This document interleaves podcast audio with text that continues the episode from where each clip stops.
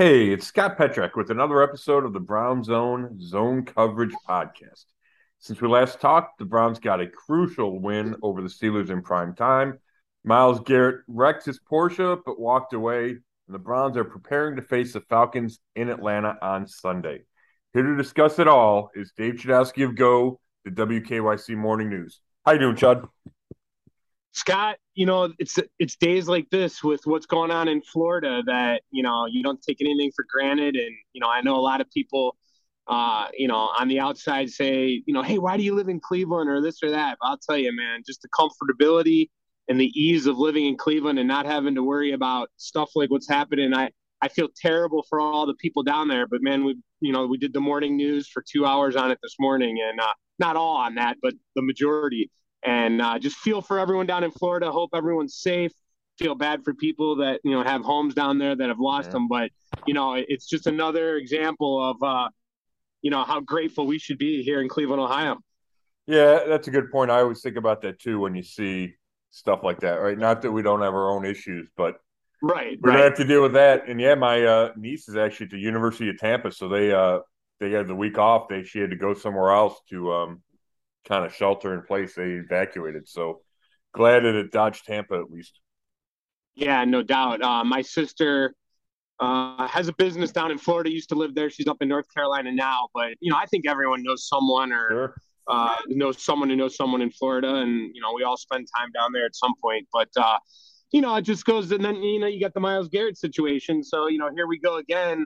Um, you know, having to start out with something besides football. Obviously, you know, we'll talk a majority football here, but before we do that, obviously we have to talk about that. Thank goodness he's okay, because, boy, that could have been really bad. I mean, Scott, you know, that could have been fatal. It could have been serious injuries. Uh, the fact that they walked out the way they did, pretty fortunate. Yeah, there's no doubt about it. And, the, you know, we were back in the building Wednesday, or, yeah, Wednesday. We're taping this Thursday, so yesterday. Um, and that was the first time since the accident, right? We talked to guys Monday after practice, and Miles was in practice, and then the accident occurred after he left the team facility about three o'clock in the afternoon. So that was the first time we kind of checked in with the players and Coach Kevin Stefanski, and obviously the overriding sentiment is relief that Miles is okay. And you're right, Chud, from a, from a human perspective, it's great that he and his passenger, right, he had a unidentified female female passenger, that they're both okay. And Miles was able to, you know, that they're able to walk away. Um, non-life-threatening injuries. From a football perspective, the Browns got really lucky, and Miles Garrett got really lucky, because it could have been worse. I mean, if your car rolls over and you you strain a bicep and sprain a shoulder and you have a cut on, you know, cuts and bumps and bruises like Garrett has, um, it's not a stretch to think you could have broken a bone, right? You could have torn a ligament, whatever it is, um, an injury that would cost you significant time. And it doesn't appear that Garrett suffered any of those. Uh, he might practice today. Kevin Stefanski said they haven't ruled him out for Sunday yet. And we can talk about whether or not they should just rule him out, period. Um, but it certainly feels like if he's going to miss any time, it's going to be a short amount of time. And that's a big break for the team, and it's a big break for Miles, because, you know, I've talked to Miles plenty of time, plenty of times, and he's talked about how there's always been kind of something that derails a season a little bit. You know, he had the obviously the suspension, um, the end of one year, um, COVID. He missed some time with COVID in two thousand twenty, and then wasn't the same when he came back. Last year, he played every game, but he dealt with a groin injury late, so.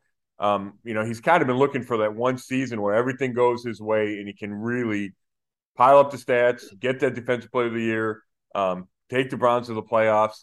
Uh, and hopefully this isn't that thing that's, that derails him or sidetracks him. And it doesn't appear that it will be, um, you know, even if he has to miss one game. Yeah, it seems like there's always something.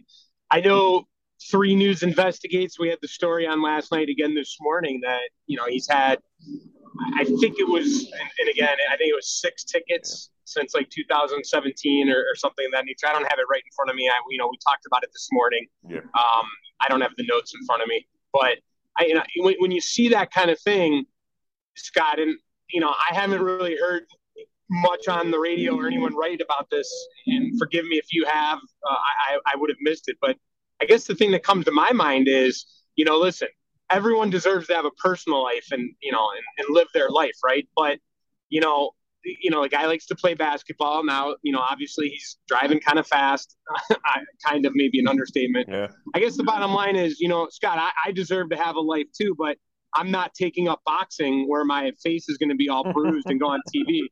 You know, I'm, I'm not going into shouting matches where I'm going to lose my voice. I mean, like, if I can't talk and, and present myself on T V, you know, I don't get a paycheck. I don't do my job. Like, do, do we have to think about something like that with Miles? Like, does someone have to sit down with him and be like, hey, listen, we're glad you're okay.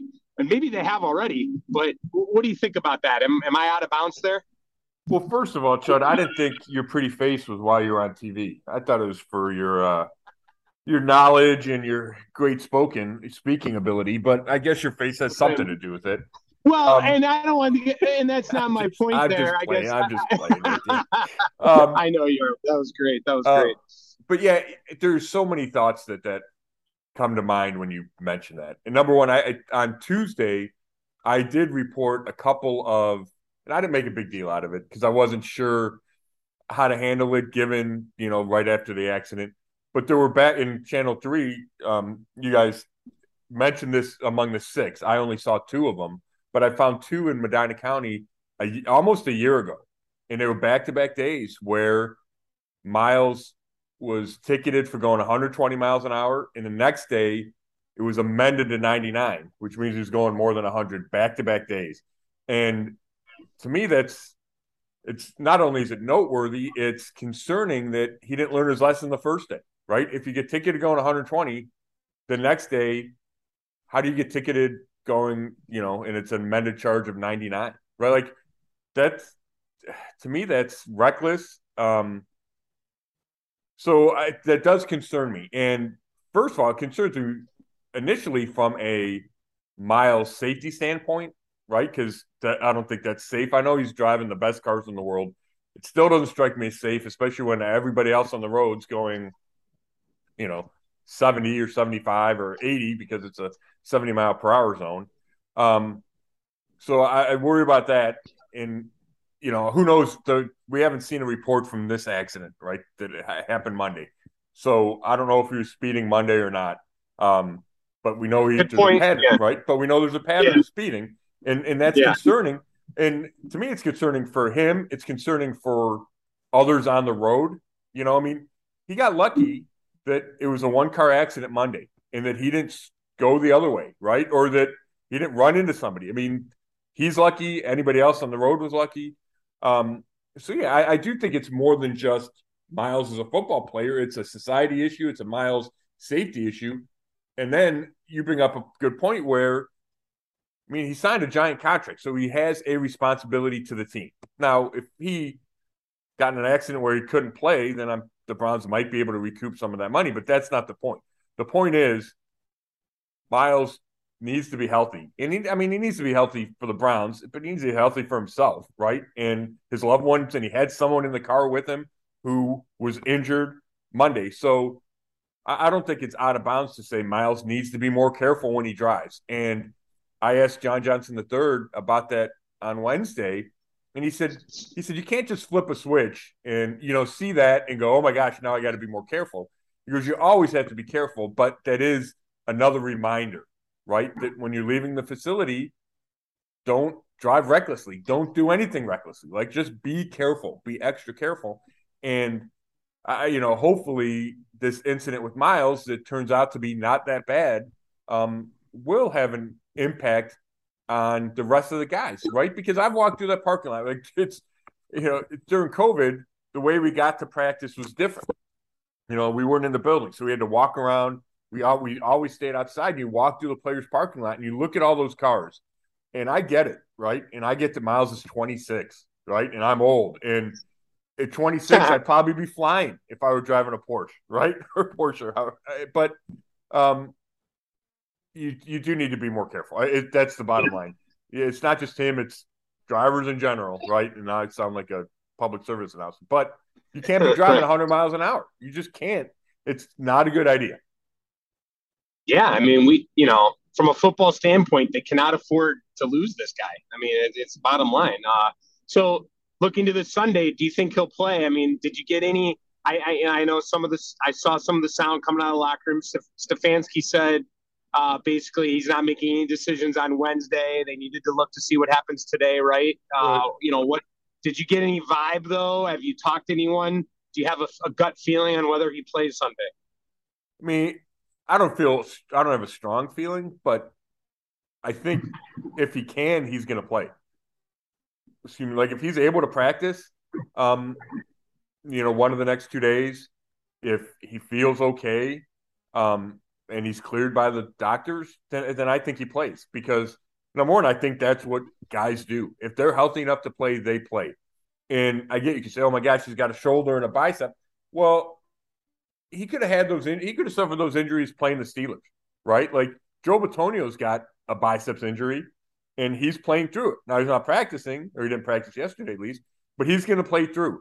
And my guess is Joe Bitonio's biceps injury is more serious than Miles' bicep injury. Um, now you know you add the shoulder sprain into it, and you know who knows. But if he's physically able to play, I think he will play. And I, I didn't get any sense that the Browns would hold him out just to hold him out. Um, now, maybe Miles will feel that. You know, I don't know how that – we haven't talked to Miles yet. He hasn't posted anything on social media that I've seen. Um, so maybe he is traumatized enough where he just isn't ready, right? His physically, emotionally, he's not ready. And I would understand that. Having said that, you know, I, I think there's a segment of people that say, hey, he should just – it's just too emotional, too traumatic. He should just take – the game off. He shouldn't, they should not rush him back. I don't necessarily agree with that. I think if he is, if he, if he feels he's ready to play physically and emotionally, then I would play him because that's what this league is. You play if you're ready. We talked about it a million times last year with Baker, right?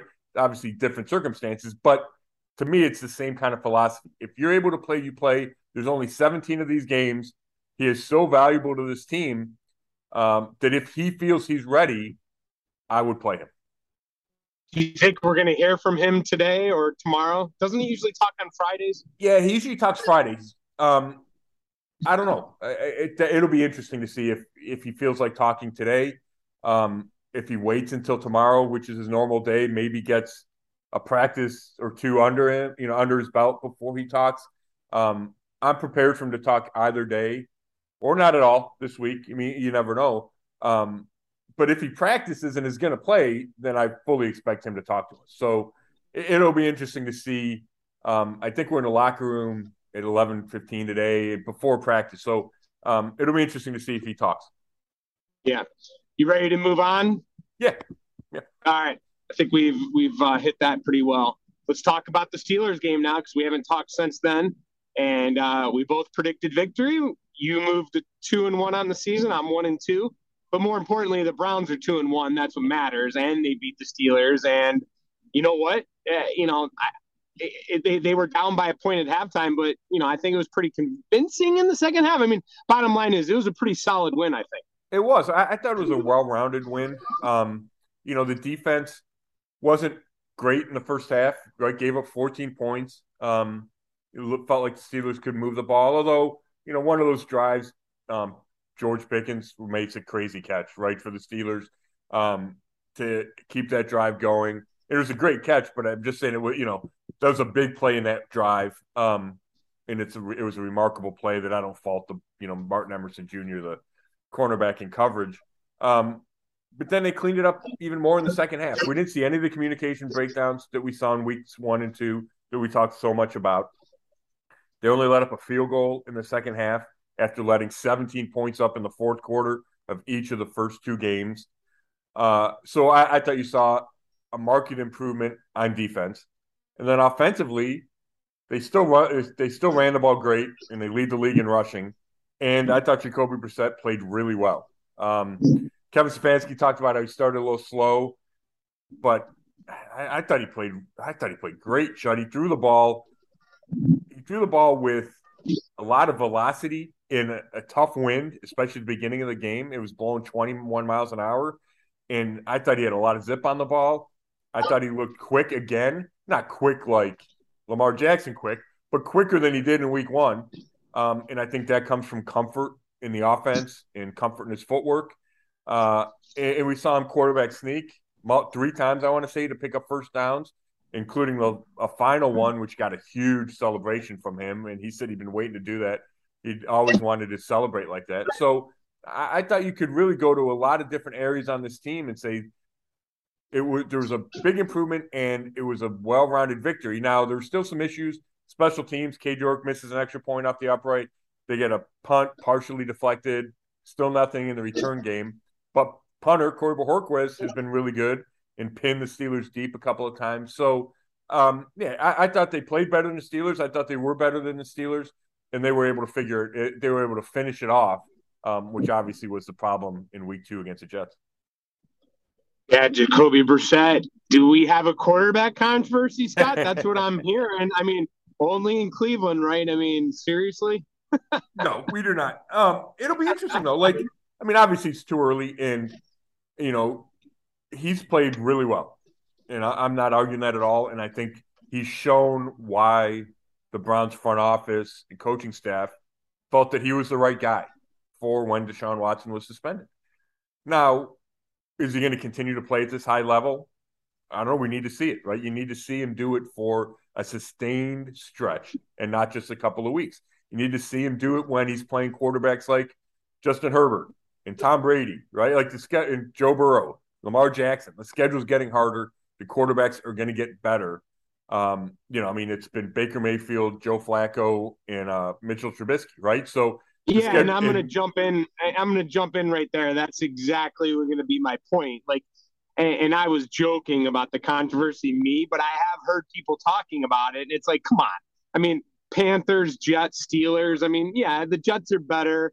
Uh, Panthers was on the road. Not to take anything away from Brissett, but before we start having this conversation, you got to, you know, beat some other teams and, and really show us that there's more than just what we've seen. Yeah, I mean, yes, that's exactly right. And we're a long way from December fourth.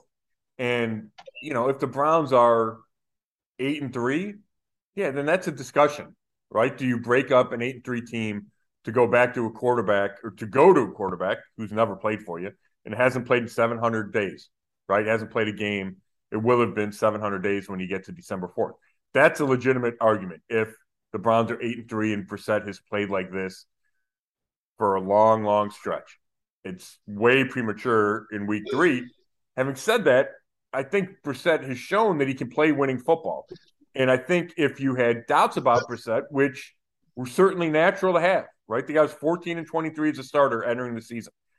If you had those doubts, I think how he's played the last two weeks, and it doesn't feel flukish. You know, it feels like good decisions, good throws, uh, able to run the ball just enough, right? Able to scramble just enough, good on quarterback sneaks. All those things feel to me pretty stable. Um, then you say, okay, I, I guess my point is what switched to me is now I feel like they have a better chance in games that look like really difficult games, right? The Chargers of the world, the Bengals of the world, the Ravens of the world, where you thought, hey, I, I don't know, you know, the Browns are going to come up on this really difficult ske- stretch of the schedule. Can they compete? And I think they, I think the way Jacoby Brissett has played the last two weeks, coupled with the run game, coupled with the defense that still has a lot of talent, you say, okay, I can see the Browns winning more of those games than I did after week one. Nick Chubb, man, I'll tell you, just so much fun to watch. And honestly, you know, just give him the ball and give it to him more. And, you know, and then when you bring in Kareem Hunt, it's just, uh, you know, it's got to be awesome for Brissett to know that he has that behind him. Well, for sure, right? And it, it opens up stuff through the play action. We saw that deep um, over route to Amari Cooper uh, in the fourth quarter, right? They run the ball a bunch and they go with that play action. He's wide open. It's a big play on that drive. It extends a drive.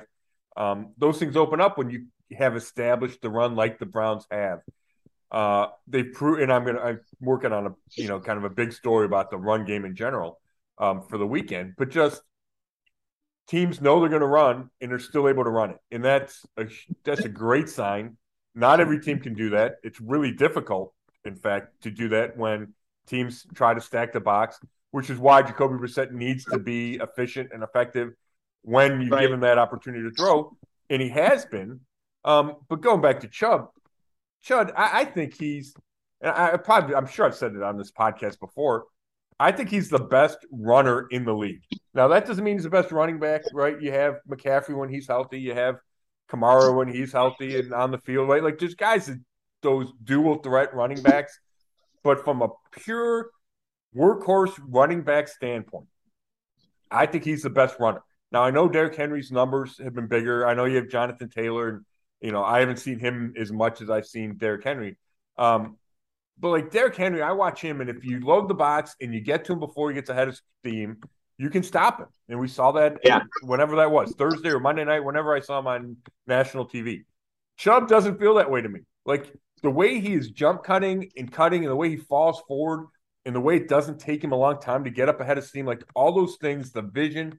Um, I just think he's the best runner in the league.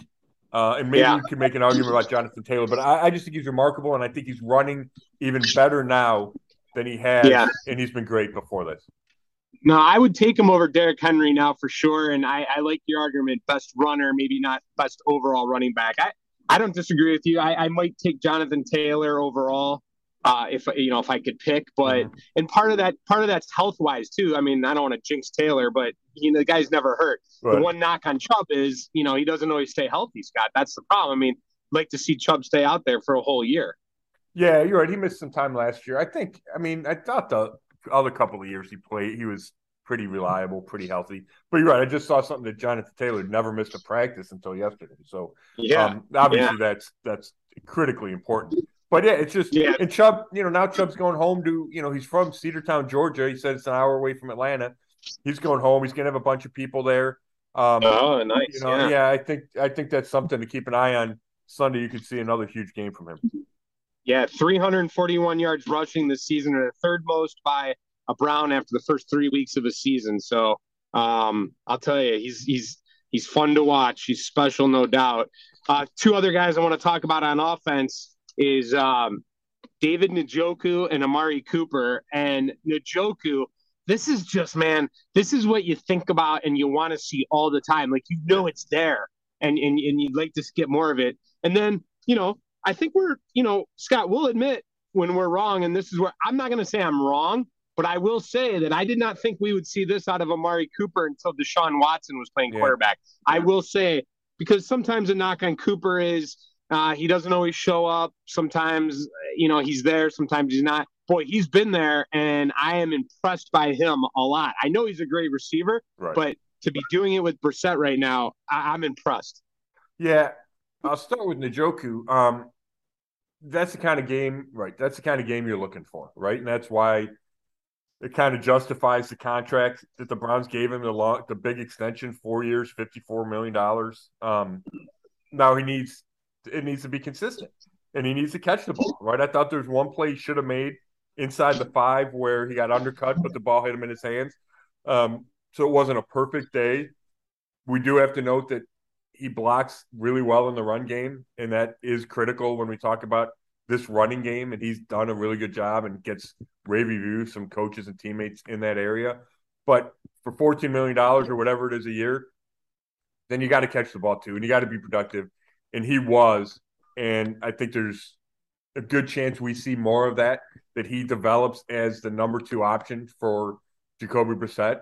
And if he can, and if he makes the catches in the red zone, right, which he did against the Steelers with that touchdown, um, then this offense has a chance to, you know, continue to click and play like it did against the Steelers. Uh, and when it comes to Amari Cooper, I've been nothing but impressed with him since the day he got here, Judd. And I've talked to him a few times. He's a good guy to talk to. I think he's got the right team-first attitude that you don't always see in receivers. He's got good hands. We know that he's an exceptional route runner.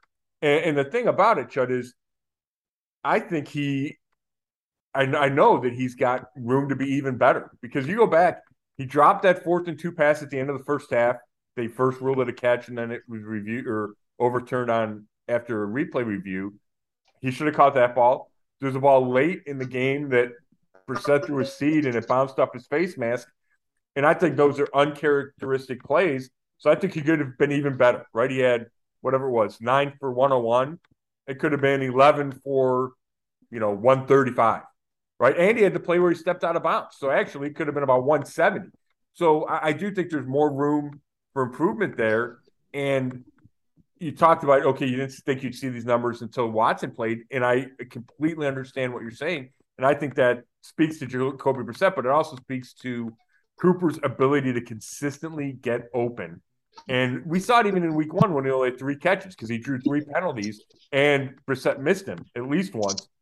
Um, it, it sure feels like he's going to get consistently open, and that's huge, right? It's huge from a receiver. It's huge from a play calling perspective if you know your number one guy is going to be an open target. Yeah, I think what is starting to show for me is I, we keep having that talent conversation. Maybe what I want to pinpoint more is playmakers. Like, you're starting to see that Njoku could be a playmaker. Uh, Amari Cooper's a playmaker. You know Chubb's a playmaker. Hunt can be a playmaker. Uh, you know Watson's a playmaker when he comes back. Yeah. We have playmakers on this offense. You have Garrett. He's a playmaker. I mean, uh, maybe that's what it is. You, it's it's not as much talent because we know the secondary has talent, but they're not really making plays. Maybe they will. That's what they need to do. Maybe playmaking is the, the way to say it. Yeah, I like that. I like that distinction because that's what matters, right? The talent doesn't matter. It's if you make the plays. So, yeah, I'll, I'll give you that. And I think we've seen – I'm convinced that Amari Cooper is a legitimate playmaker. And, I mean, we didn't need it this year. He didn't need to show us this year. He's a four-time Pro Bowler. I think he's got five one thousand-yard receiving seasons. But – You need to you need to see it from David Njoku, right? He needs to show you that he's a consistent playmaker, and that's been missing through the first five years of his career. He wasn't consistent enough. His hands weren't consistent enough. He didn't make plays consistently enough. And, you know, I think we've seen steps in the right direction, and I think the game against Pittsburgh was a big step in that direction. Now you need um, repeated performances and consistency. Anything else on the defense you want to talk about before we move on? I feel like you hit it in your opening uh, statement about the game, but uh, before we move on to this week and the Falcons, uh, anything else on that? Well, I mean, maybe this will lead us into the Falcons thing and uh, stop me, but the injuries, right? Like, that's the yeah. concern for me is, yep. right, Anthony Walker, the linebacker, goes down with a torn quad tendon. Um, I thought he was playing really well. Got off to a really good start. That's a big loss. He's a captain. He was a signal caller. Now, Jacob Phillips will step in, and Jacob Phillips is really talented. For him, he needs to stay healthy. That's the key. He needs to be – he needs to be – I'm going to say as smart as Anthony Walker. He needs to he, – he needs to he needs to do that well, right? Getting the defense organized, calling the plays, communicating. Um, stuff that Anthony Walker – I know you could say, oh, my God, the Browns had these breakdowns. I don't blame Walker for that, and I can tell you that Walker – is really smart, is a really good leader. So Jacob Phillips needs to fill that role. But talent-wise, I think he's as good as Anthony Walker. Um, but he needs to do that. He needs to fill that role that Anthony Walker had. Um, so that's number one. And then we talked about Garrett. We don't know if he's going to play Sunday. Jadavion Clowney, we don't know about him Sunday. Uh, Jeremiah Wusu-Koramoah left the Steelers game, didn't practice Wednesday. And Denzel Ward didn't practice Wednesday. And defensive tackle Taven Bryan didn't. So we're talking five defensive starters, not including Walker, didn't practice Wednesday. Now, hopefully some of those guys are able to play by Sunday. Um, they really need them to. If not, I, I think that really, and depending who misses, right? Taven Bryan's not as big a loss as Miles Garrett or Clowney or Ward um, or J O K. I mean, J O K's big, especially when you're missing Walker. So all of a sudden the Browns' depth gets tested, and if you start to miss – three, four, five of your starting eleven, um, that's a concern. And all of a sudden, I, I think it changes your expectations for the game. Anything of note from the locker room yesterday other than what you've uh, already told us? Um, no, I think we covered. There's a lot of Miles talk and some Nick Chubb talk was the was the crux of it. Yeah. So two and one, huge win to get a win in the division. I mean, obviously we talk about that all the time uh, to beat the Steelers like that. And uh, I think you're going to see a different Steelers team. What week do we play them? Uh, I don't know. I think it's the last week. Yeah, yeah. There you I go. Think I think we're gonna, we're we're going to see a much different team um, next time. Next time the Browns face them, I think. Mike's uh, a different quarterback. You're right. Exactly. Uh, and you know, I think um, uh, Pickens. I, I think you're going to just see. I, I just think you'll see a better offense, but we'll, we'll see. Time will tell. But not, bottom line, it doesn't matter. They get the win. That's all that matters. So one and two now. I don't know if you remember when we played the, you know, the schedule game. Here's a great example of why the schedule game is is ridiculous when the schedule first comes out, because like all of a sudden that Chargers game right. now doesn't look as brutal as it did with Bosa hurt and and Herbert dealing with an injury. You know, you never know what happens throughout the season. That said, I think the Falcons look a little better than than I thought they would be when we kind of remember the uh, podcast we broke down what their record would be before Brissett came back. Yeah. And, you know, I think we both agreed that they needed to be three and one after the the four. I think they're a better team than I thought. They're one and two, but they gave up seventeen points in the fourth quarter and lost to the Saints twenty-seven twenty-six. They almost came back to beat the Rams and, and lost that game. And then they did beat Seattle twenty-seven twenty-three. So I, I don't I definitely don't think this is and and listen, no N F L game's a layup, but this certainly isn't one where you're like, hey, we're definitely going in there and getting this win. No, you're completely correct. And I went and I watched the last two Falcons games. So I watched the win in Seattle, and it's impressive when you win in Seattle anytime. And then I went back and I watched the loss to the Chargers. And a few things stick out at me. Like, defensively, Atlanta doesn't blow you away. Uh, you know, they got Grady Jarrett up front, a couple of corners that you'd recognize, but not like no studs, no, no superstars on that defense. They fly around like they're fast, but, you know, they're not great against the run. They're not great against the pass. Feels like teams can move the ball on. Um, but on offense, you know, they have Marcus Mariota, and, you know, he's a journeyman. He's former top two pick. Not the best arm. Um, you know, some questionable decisions in the couple of games I watched, but can make plays with his feet. Right, he, he's a threat running. He's a threat with the zone read, um, R P Os. Like, you can do a lot of stuff with him that creates creates confusion, creates chaos for defense, um, and gives the offense the play caller on offense gives you options because you you know it's like the Browns do when they run the play action, guys pop open, whatever. Um, on top of that, he's got some weapons. You know, they got Cordero Cordero Patterson, who's playing running back, the converted receiver. And he looks a little funky because he's tall for a running back. He's over six feet, and he wears number yeah. eighty-four. But he's got big numbers. Like, he's averaging six yards a carry. Um, he's in the top five in rushing behind Chubb. Um, so he's he's good. Like, he's a threat out of the backfield. He can catch the ball. He still returns kicks. He's averaging six point two yards a carry. Um, has two touchdowns. And then they throw it to Kyle Pitts, the second-year tight end, who, you know, looks like a receiver. They – They lined him up wide. So then you got to figure out how you're going to cover him when he's lined up wide. Do you, you know, put a corner on him? Do you cover him with a safety or linebacker? Like, he's a mismatch guy. You got Drake London, the rookie top ten pick out of U S C, who's good. I think he is at two touchdowns already this season. He does. He got sixteen catches, two touchdowns. So they have some threats on offense. So, yeah, this is not a walkover game. Um, I think they have a good coach in Arthur Smith. He's in his second year, used to be coordinator with the Titans. Um, so, yeah, they're I don't think they're as talented as the Browns overall, but they have some pieces, and they play hard. Like, that Rams game, they were down. Like, it looked like the game was over. All of a sudden, they get a touchdown. They get a blocked punt for a touchdown. They score, and all of a sudden, they're threatening to take over the game until Mariota throws a late pick. Um And, I, and I'm trying to remember. I, I think the pick wasn't a bad throw. His guy just didn't go up and get it and let Jalen Ramsey kind of out-jump him for a kind of a fifty-fifty ball. So, yeah, I I expect this to be a hard-fought game. And you're right, Chad. All of a sudden, you know, you're thinking, oh, if the Browns beat the Steelers, you get to three and one. It is far from a gimme, and I think this is – I mean, I think the line might be one and a half. It feels like a toss-up game to me, especially when you add in – some of the players the Browns might be missing.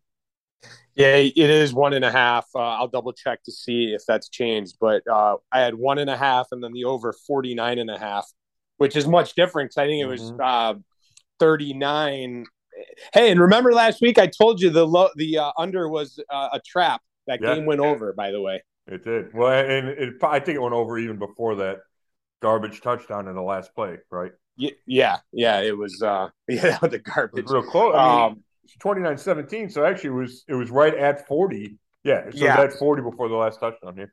So it just went over because I, I don't have the paper in front of me, but I think it was like thirty-nine and a half last week. Yeah, that sounds um, nice. But, but there you go. But that's a prime example. And you remember you brought this up about how people are uncomfortable watching games when they have the under. Yeah. And that's exact – how many times I've seen it in college football and pro football where you have the under and something fluky like that happens on the last play of the game, you know? Right. No, for sure. Especially college when you get the overtime, right? I mean, you could score eighty points in overtime. That, you can't do that in the N F L at least. Um, But, yeah, you're right. It's it's just hard. And I was watching games Sunday with some of my softball guys, and we were talking about the same thing. It's hard to bet that under, right? I mean, there were guys, some one guy that actually had an under, and by halftime he had already lost, right? Like, it's right. that, a hard way to go. Look at you enjoying a Sunday football oh, with uh, with some friends, not having to cover a game. That must have felt uh, good. Yeah, it was nice. Yeah, it was nice. Uh, did you uh, – I apologize. Did you mention Kyle Pitts? Yeah, just he, he's such a tough matchup, Chud.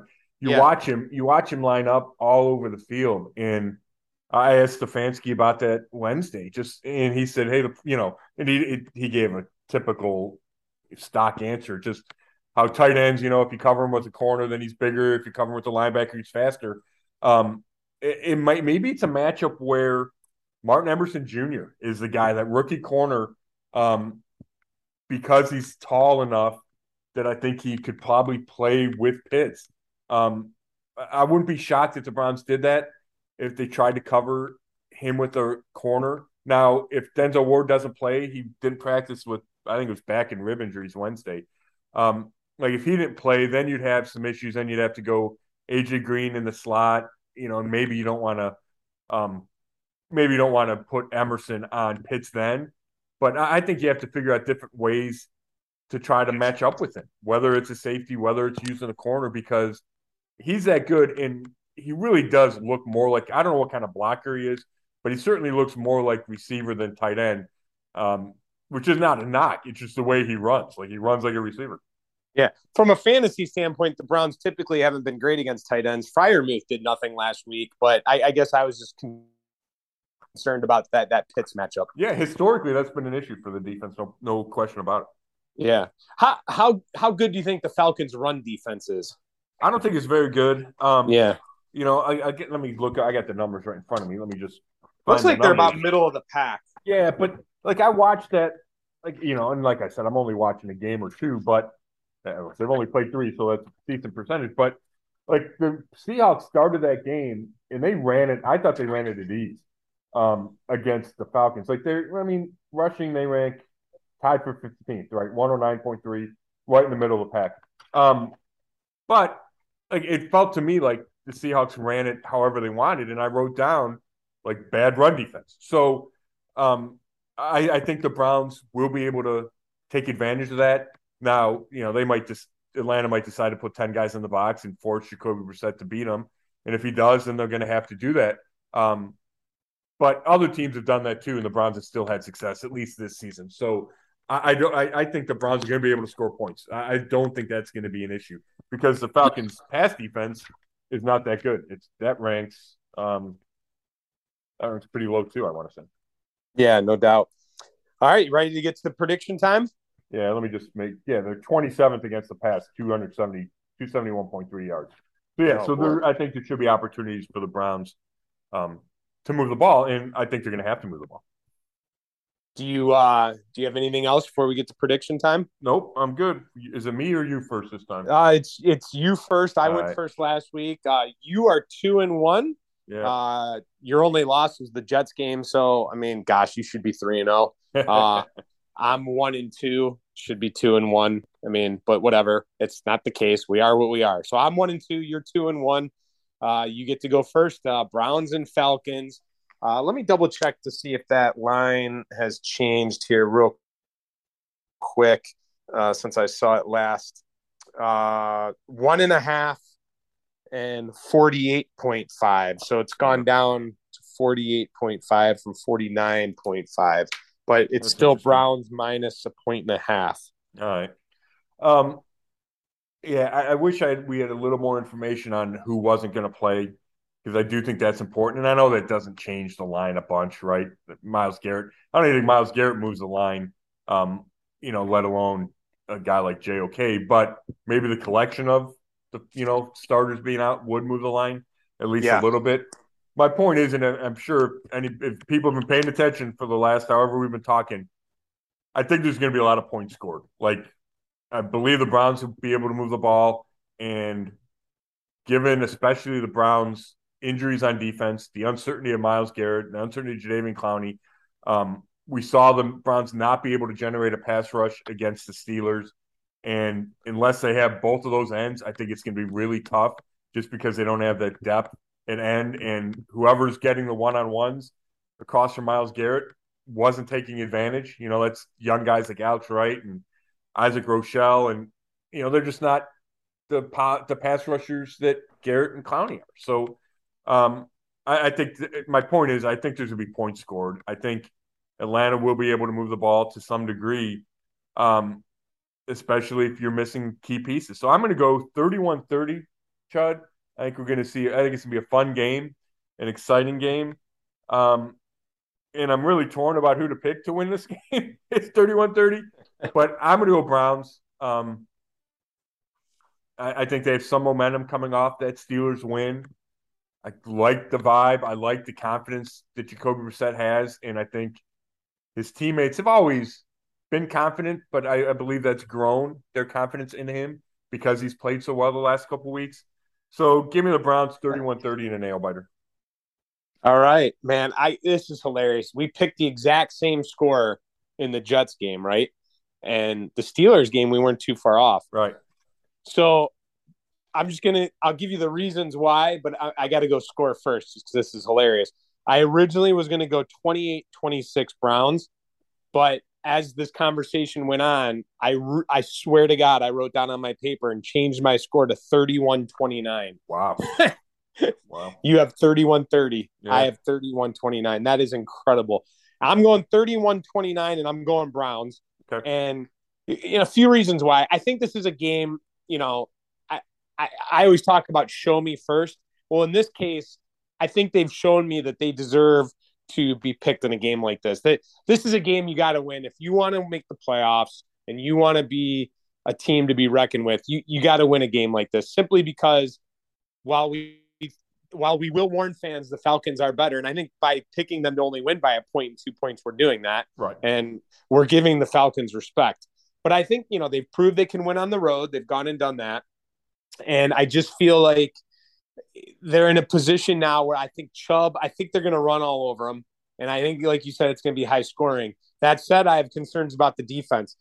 I'm going to go with thirty-one twenty-nine. I'm going to go with the Browns to cover that point and a half. And the reason why is, you know, and, and this is just that whole Vegas type thing. Yeah. I don't know if you know this. There's three teams in the N F L that have covered every week. I don't know if you know that. I did not know it, that. It, it's the uh, Falcons, the Lions, and the Dolphins, I believe, are the third. I, I, I'm pretty sure it's Dolphins. Okay. But the Lions seem to cover every week. It's crazy. They're on this amazing streak dating back to last year of covering. The Lions huh. are. But um, I, I just feel like people might – gamblers might look at that and be like, oh, the Falcons are three and oh. But let's be honest. You, you don't cover every week. I mean, at the end of the right. year, there, there's no team un, undefeated. So I think it's kind of a trap, that point and a half. Uh, typically, you get three points if you're at home, right? So yeah. if this game were in Cleveland, you would say, all right, Browns minus three, and then maybe five and a half because they figure they're, uh, you know, that much better or whatever.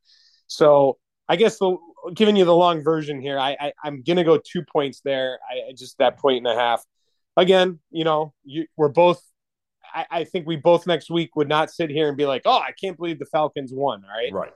Uh, whereas we kind of felt that way more so about the Jets. I think we were – you know, we talked about that before. So, again – don't sleep on the Falcons, but I think at the end of the day, this is one they get done. They, we, I think we always said they needed to be three and one after these first four games, and uh, let kind of let the schedule play out from there. So uh, I'm going to go Browns win as well. Okay, yeah, I mean it just shows you how close these games are, how close the point spreads are. Um, you know, it's the it, it, you know what the difference between one and two.